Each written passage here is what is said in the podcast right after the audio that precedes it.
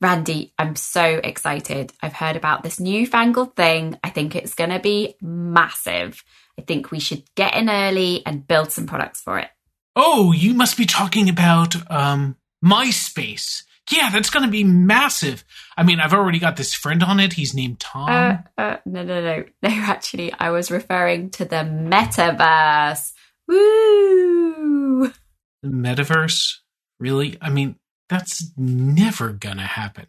Uh, well, actually, yeah, I'm not sure you or I could claim to be in the know enough to have a solid opinion on this, which is why I invited Mitchell Bayer Goldman, co founder of Volta XR, to spill the beans on what the metaverse is, what it will be, and how we can build products on it or in it or for it. Oh, wait, okay. I watched Imogen Heap's video that was done using Volta. That was actually pretty cool. But is that really metaverse? I have no idea, but you'll learn all about that and also what TTP stands for and why that's important if you listen on. Wait, wait, what is TTP? You gotta tell me. Tell me now.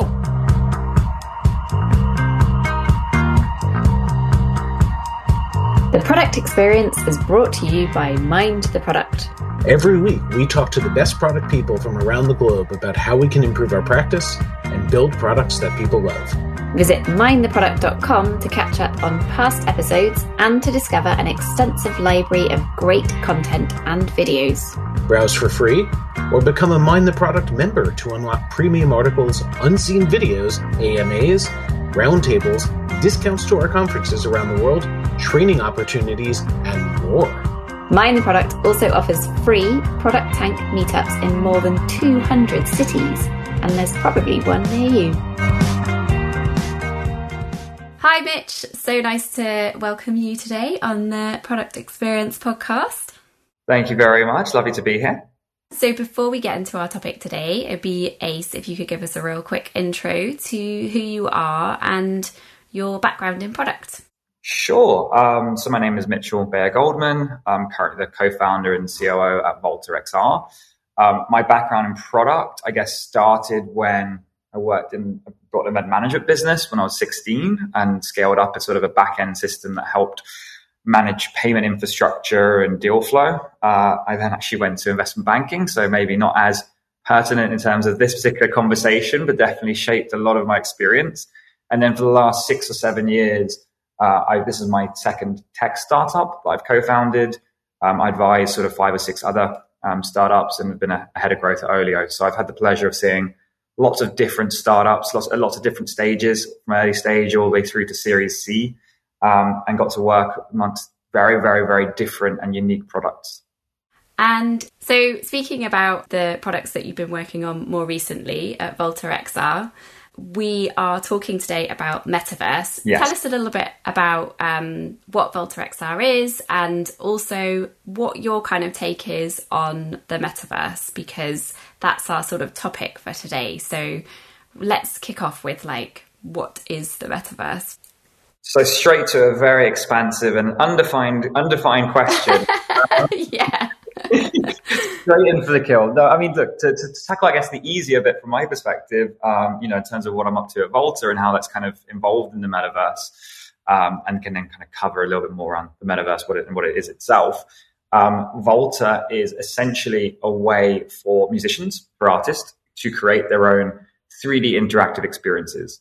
Uh, what does that mouthful actually mean? Um, we've essentially created a tool that allows any creator to download it from our website. It's self-serve and it's sort of like a Squarespace or a Photoshop, but specifically for musicians. So they can drag in palm trees and spaceships and create their own sort of 3D scene, as it were, and then essentially allow any of those 3D objects to be audio reactive. So if I was to speak, they could move. If I was to play some sort of bass line, if I'm a DJ, uh, those objects could explode and shatter and new elements could come in and new videos could loop. So that's what we've been up to.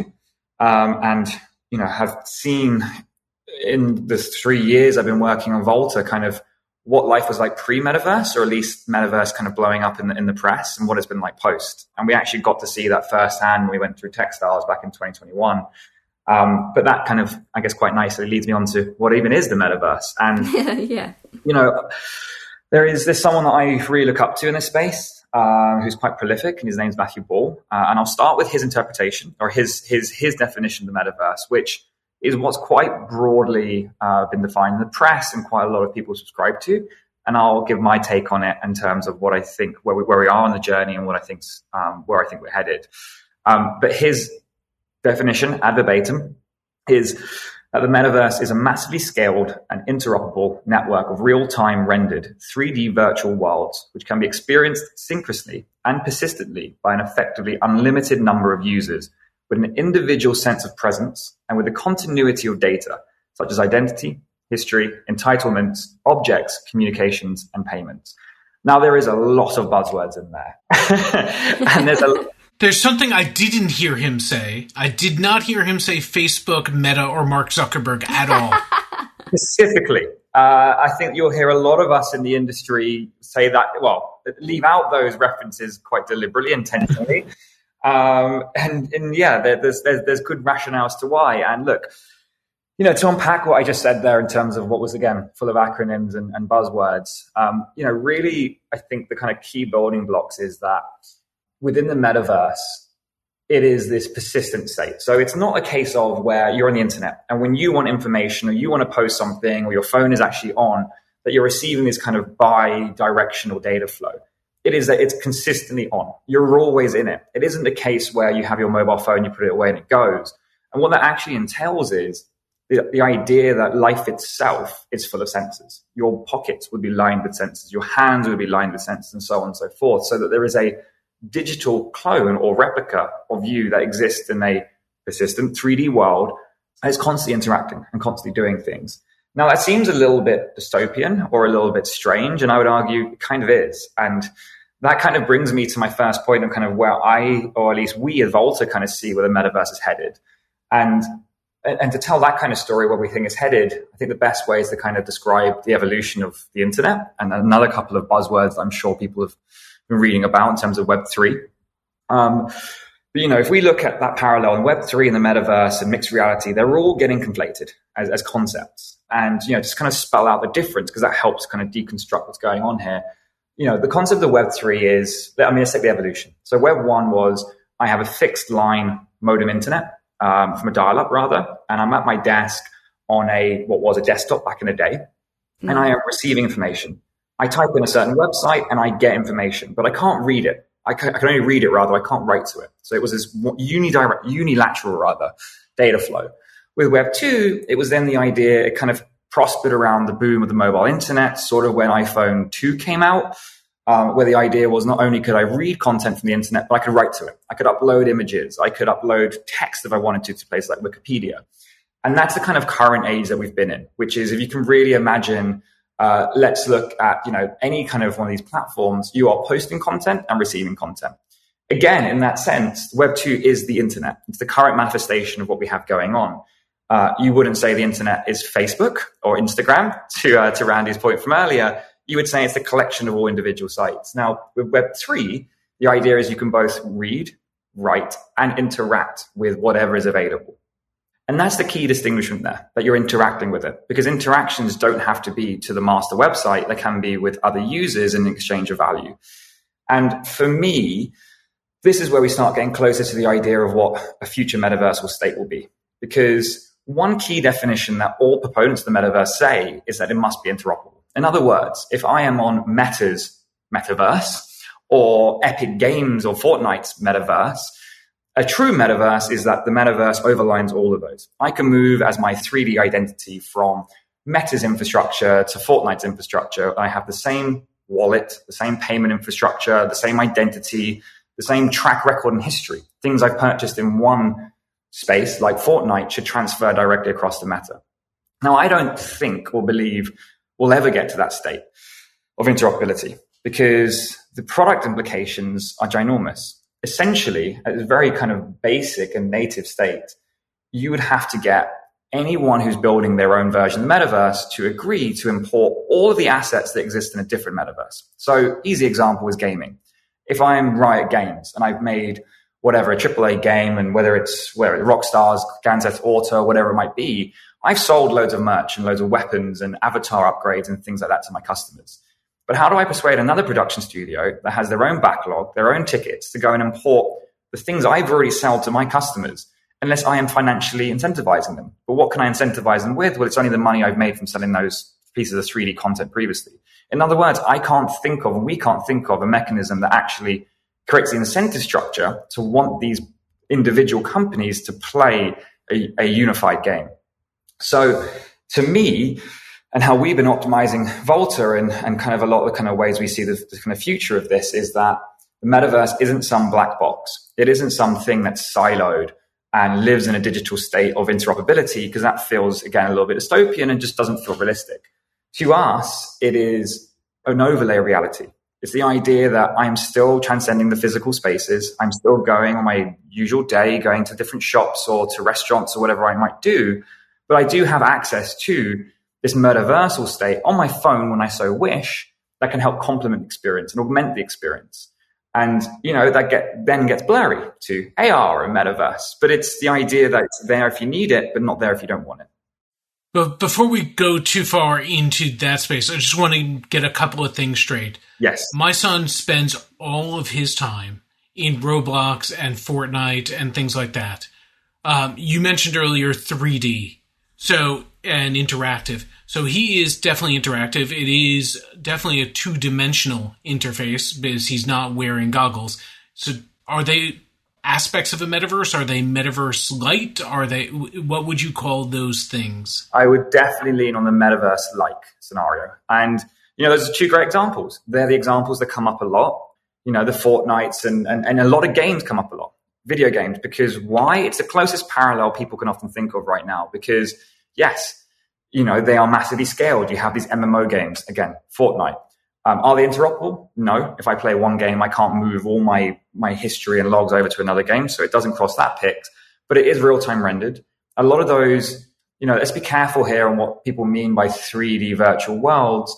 You can be in a 3D medium in a 2D plane. So like YouTube 360 is 3D. I can watch a video. I can move it around. There is three dimensions that are being rendered, but I'm just viewing it in a 2D manner. So actually, a lot of games do tick that 3D box as well.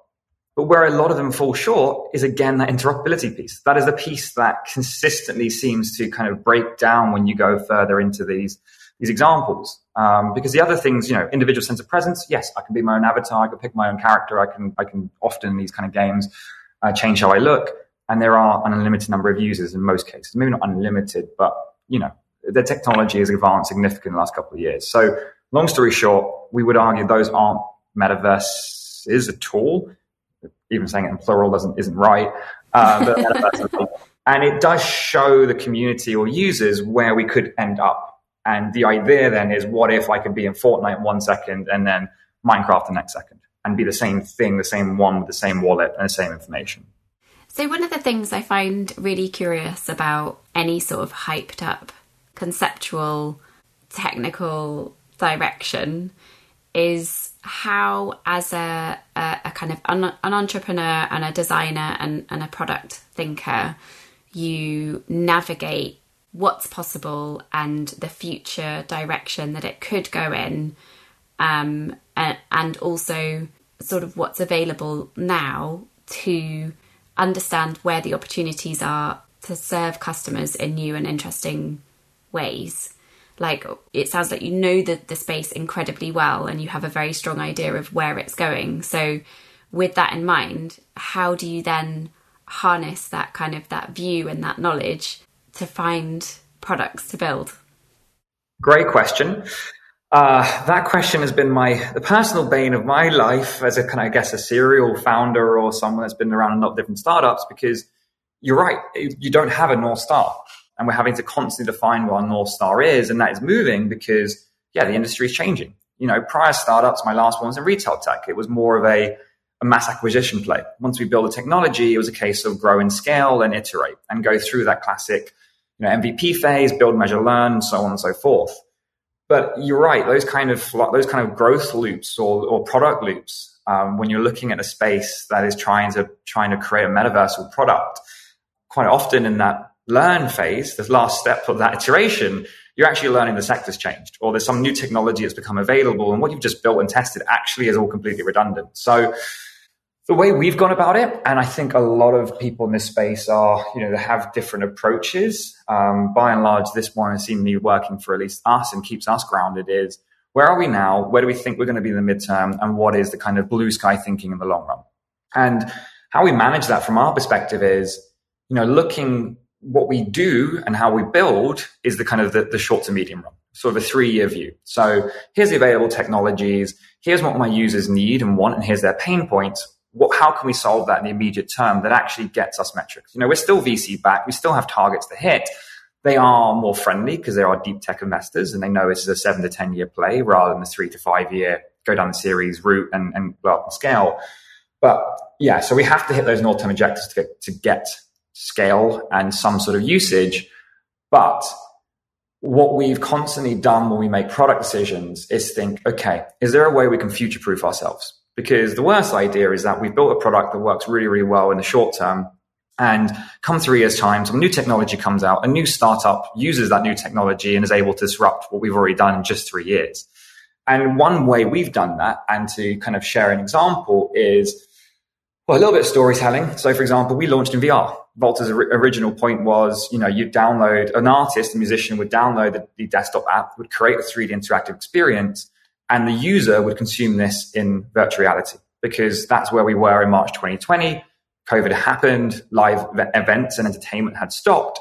So VR headset adoption was skyrocketing. And we thought, well, now we've got an opportunity here. VR is finally coming out this VR winter that happened in 2016. Okay, let's build for VR. And very, very, very quickly, we saw that VR was not going to get the usage that everyone had spoken of yet again. Sure, the total available market started to increase as people bought headsets, but there just wasn't the right content for consumers. It's great for B2B. It's great for enterprise and training and surgicals. Um, but it isn't for entertainment because entertainment is social. It isn't for even potentially for any, kind of fitness instructions or anything like that because you don't know your actual real space.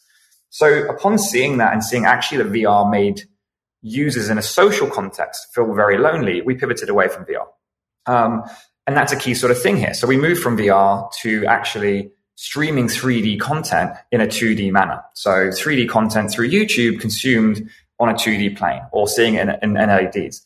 But when we made that decision, we knew, or we, we, we believe, at some point in the next 5, 10, 15 years, at some point in that trajectory, there will be a form of hardware that gets pushed out that will hopefully get uh, the scale and become ubiquitous. You know, something tangential to the iPhone and what it did for mobile internet is potentially what Apple's working on for their new mixed reality headset or some augmented reality headset or something. You know, if you just follow the kind of the plane of innovation, there's this, there'll always be new hardware that comes out.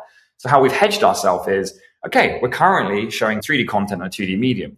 We believe there's going to be some sort of headset or some sort of device that will enable a more enriched experience at some point in the future. So every time someone, an artist rather, makes an experience in Volta, we're saving all that metadata. We're saving the entire 3D experience. And the way we then hedge ourselves is, okay, yes, fans right now consume this medium in 2D, but once some form of hardware becomes ubiquitous, we will have the biggest library of user generated 3D content by definition in the world because we've been doing it throughout every single show and we are a mass market play.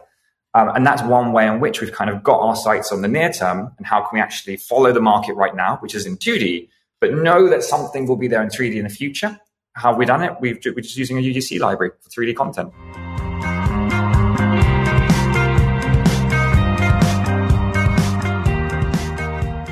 We talk about product led strategies a lot at Mind the Product.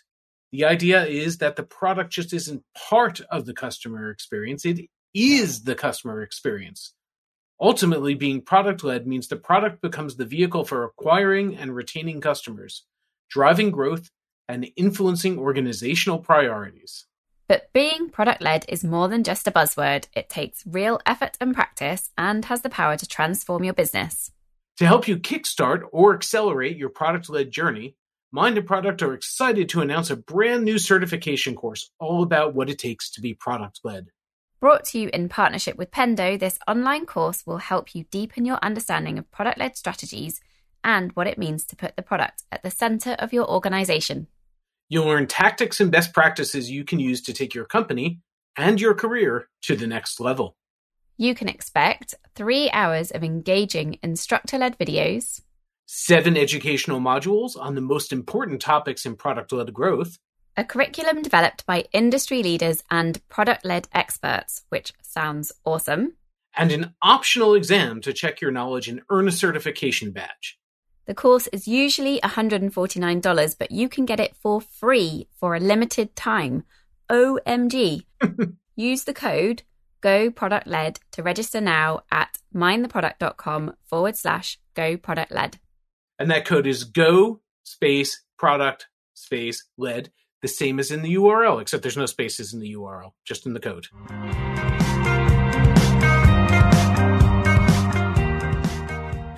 So you're you're designing for now and for future adoption. You're trying to keep an eye on both. That's a, a tricky play. And as you said, you're VC backed. And one of the things that the VCs are looking for is this elusive definition of product market fit. Yes. But you're trying to do it in a space where the market itself is still evolving. So how do you define it? What what is the approach that you take with your backers to say, yes, we're on the right track? It can't be just we've got some adoption now, because as you said, the market is still really evolving. Yeah, I think from from our VC perspective, the short answer is is perceived market share. That is the metric that they are targeting when they look at these kind of nascent markets uh, with little proof points and no real understanding of where they could go and where the true value and application lies. Um, and that is admittedly quite a woolly metric because how do you define a perceived market share? What even is the market? And therefore, how can you have a share of it? And therefore, it comes down to things like how many events have there been in a given year that are metaversal or metaverse like? How many of them did you do? Okay, that is next percentage of what we see is available in the market.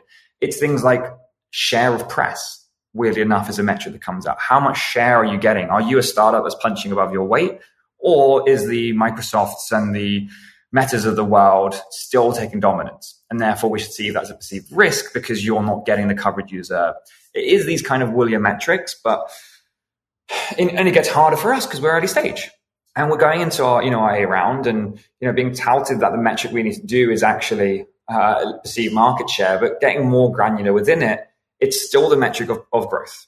You know, they still want to see 20% minimum month to month growth, ideally 30%. Growth of what? It is usage. You know, it is up to us to define what that is. In the context of Volta, it's it's shows, and those shows could be either live in a venue, like an actual concert, could be live streamed or both. And when we do the hybrid event is when we get really excited because that is very true to our proposition of marrying the physical world and digital world. Um, but it is tough to define that market. And, you know, we personally are introducing a lot of gaming mechanics that have existed in the gaming space now for about five or 10 years. One of them being in-app payments, you know, the Candy Crush model of I can pay an extra two pounds and have another life, or I can get some special weapons or whatever it might be we're using that same mechanics and applying it to the music space. For us, it's to, to become an incentive for users to want to watch the experience as opposed to just listen to it. Um, so we are looking at a lot of gaming metrics, and that's another way that this has been kind of unfolding, which is okay. Look to your closest market. What sort of business model you're operating in? Can we draw parallels from a market that we already somewhat understand and already exists? In the context of the metaverse, the gaming is the closest thing to the metaverse. So that is often those proof points or those metrics that we will use and ground ourselves within. Um, because again, gaming is consumers. Sure, it's not the same sector. Um, we are leveraging a micropayments model. So that's the space we look closely to. Um, but it is hard when the market is, is shifting and evolving. And, you know, I think these metrics or ways of approaching them, they can work. And in the context of VR, which I started with, it clearly didn't work because actually where the market has moved is now pretty much entirely B2B. And you've got the even the metas of the world push doubling down on B2B and competing with HTC and these other players in the space. It feels like there's um, like a whole new genre of products that will come about as part of these metaversal type experiences and, and platforms. One of the lessons we've learned, I guess, from like social media platforms and and the introduction of those um, is this like ethical point of view of you know how do we juggle encouraging use with a healthy like mindset towards digital consumption or, or and that kind of thing is there anything from a kind of metaversal sort of space and an ethical sort of standpoint that you've had to like think about in the um, products or, or the, the experiences that you're thinking about from from Volta's point of view, or just you know in the sort of broader metaversal area? Great question. Um, it, it, certainly comes up a lot, and you know, one one north star is again this this feels like almost a, a digging session at Meta, but one you know one north star we had, or at least a, a huge mission statement when we first started building Volta, we knew what we were signing up for. You know, ultimately take what I said earlier in terms of, you know, we hedge ourselves by creating this 3D library of user generated content such that it's ready to deploy on whatever hardware there'll be. Well, you don't get too far away from the idea of, of simulation theory, or at least being able to walk through the streets of New York and decide today I want to be in the psychedelic jungle instead. And you have this preloaded library that is about this other world. And knowing that that's where this could inevitably head is, of course, a little bit scary it's a sentiment that we think someone's going to do this anyway. So yes, ethics has played a huge part in what we do and how we build. Um, from the very beginning, like I said, the mission statement was we will never sell ads. Period. We will never optimize for addiction. Um, we don't want people to be stuck in these places and trying to um, to be all consumed. The interesting but parallel point is we do optimize for engagement. Now, what do those two different things mean? And this goes back to where I first started about the progression of the internet from Web 1 to Web 2 to Web 3. And this concept about data ownership and data privacy actually is more of a Web 3 philosophical statement than it actually is something into the metaverse. Um, and, you know, that's being driven by culture, by Gen Z, by some of the things that come out from Meta, by the whole uh, point and push from Apple into secure privacy. And that's the idea that users should own their own content, they should own their own data, and they should so choose if they want to be monetized from that. Um, so how that's played into Volta is, you know, fans, and the way we monetize is fans pay for interactions. They pay to change the experience they're watching. They they pay for the artist or musician to do something. Their choice. We don't monetize them. They choose if they want to contribute to it. Now, of course, adopt, you know, optimizing for engagement in that scenario means we need to make those interactions really compelling and exciting. But the point there is, it's a genuine value exchange. You know, you're not kind of getting people hooked on your product, getting to view content, and then throwing ads in their face every second. It's a case of, if you like what you're doing, come play. If you don't, don't. Which again is a gaming philosophy. That's why gaming does come through a lot into these kind of um, these kind of pieces. Um, you know, the other side is, that often in the metaverse, another word that comes through is in a decentralized autonomous organization. DAO is kind of the buzzword that people, or an acronym that people throw around. um, and, you know, whilst ethically that's amazing, it's people control the mechanism they're watching. They control the experience or the product itself, and they have a voting structure. And that's where, you know, various proof of work or proof of stake cryptos come into play. Uh, where you know you have your DAOs around a company and people have ownership of certain tokens, actually get a stake and a voice in the future of that company. Um, that also brings its own ethical challenges because it's unmoderated and if it's bi-directional content, there's another funny concept that we have called, uh, funny enough, in the um, sort of content space called time to penis, which is quite literally uh, how long it takes when you have an unmoderated system where you can upload content that someone will put a dick pic in in your system. And that again presents problems, right? Because it doesn't have to be TTP, which actually is a dev acronym, no joke, for this thing. So yes, it's in terms of TTP, it's not some uh, some acronym I've just sort of made up. That is a genuine game developer acronym for this exact thing. And the problem gets compounded with things like hate crime um, and, you know, rude imagery of all sorts of nature. That itself is a problem. And we know if we want to have a truly metaversal experience, we have to also build a very sophisticated piece of moderation software um, that can plow through all the pieces that's been uploaded and make sure it's safe for other viewers to watch and yeah, one of the other challenges is not just a, a case of you know what content is being uploaded and consumed by other members of your DAO or metaverse or experience. I quite like that word these days. I'm just calling it experience, but it's also around the point that not only do you have moderation of content, but moderation of users. Users are talking to one another. You have that classic sort of forum like system with chat how do you stop someone who's potentially significantly older from interacting with someone who's potentially significantly younger? Now, of course, you have safety blocks and you have other systems, but those safety blocks work when you have a closed system. people within Meta know how old their subscribers are by their birth, by, their, their users are by their birth year. But once you start opening up your system and become an open system, which is truly what needs to happen in the metaverse, these type of information exchanges get harder and harder. And, you know, we even actually have quite significant laws in place that actually prohibit these things like GDPR. And these are some of the really, truly massive questions that need answering for any of these things to actually accelerate and actually become what is truly a metaverse.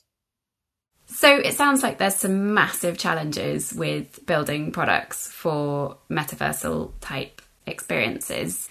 Uh, and and you've talked about some of them around interoperability as well as the kind of ethical questions that you've just covered there. But um, if there is anyone that hasn't been put off yet by by those and is still really interested, are there any other kind of areas that people should really watch out for when they're thinking about doing more in this space? Yeah, I think you know, and this isn't to, to, scare anyone away. It truly is a really, really exciting spa- space. The pace of innovation is astronomical, and there's a lot of deep thinkers that are involved. Um, you know, the learnings you come across are truly inspirational, and you know that that in itself, it's it's really a kind of a, a high pace and exciting place. But you know, other challenges they're a little bit more second order.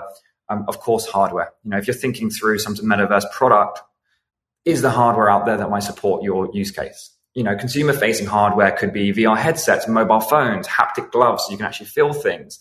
Um, enterprise hardware could be uh, hardware that's allowing you to create virtual or AR based environments like industrial cameras, projection and tracking systems, scanning sensors, all this kind of stuff.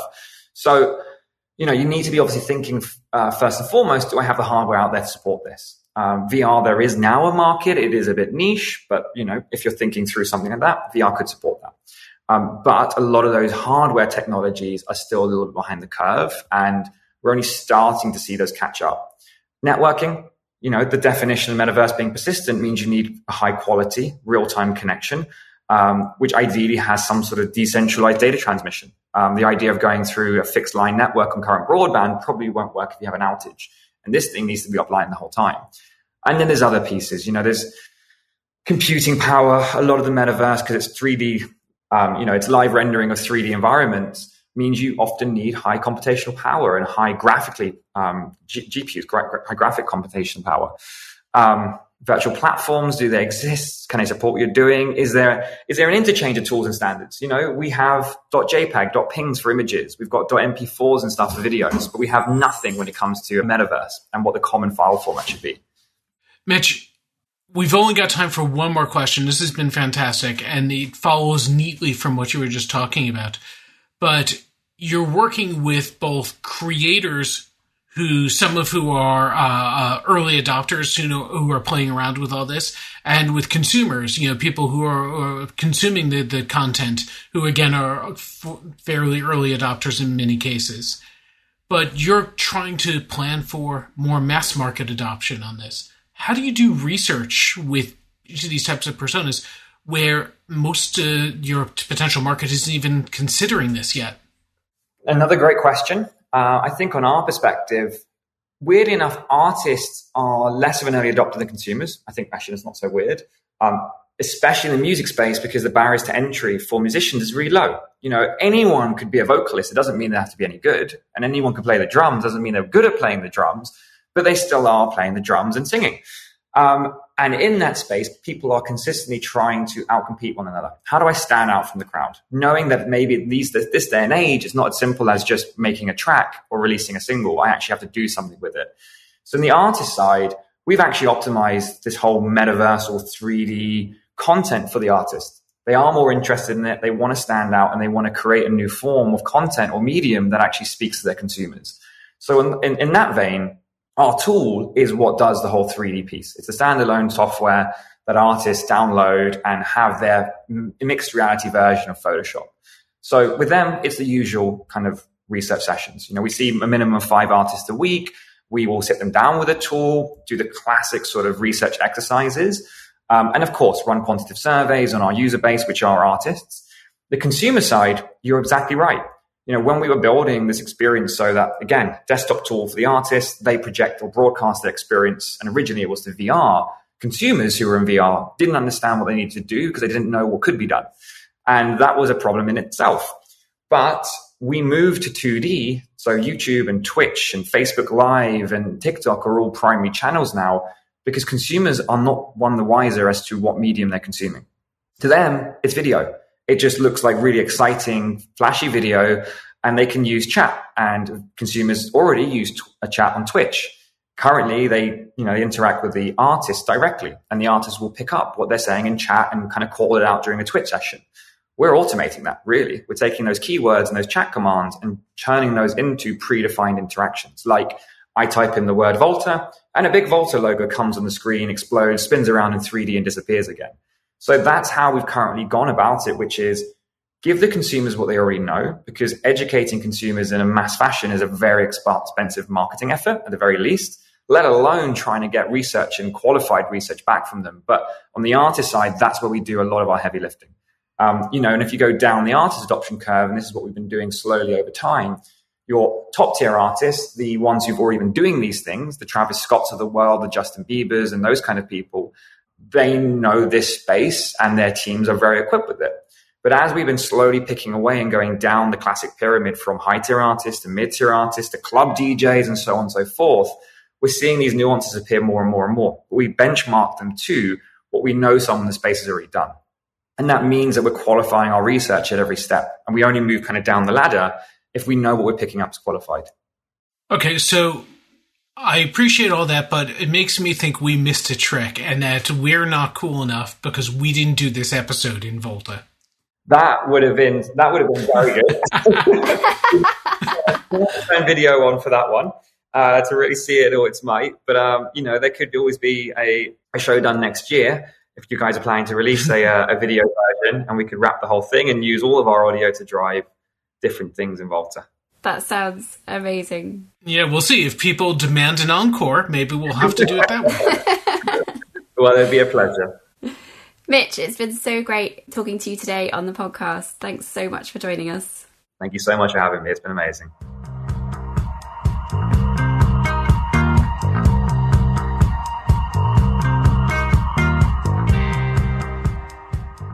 The product experience is the first and the best podcast from Mind the Product. Our hosts are me, Lily Smith, and me, Randy Silver. Louron Pratt is our producer, and Luke Smith is our editor. Our theme music is from Hamburg based band PAU. That's P A U. Thanks to Arne Kittler, who curates both Product Tank and MTP Engage in Hamburg, and who also plays bass in the band for letting us use their music.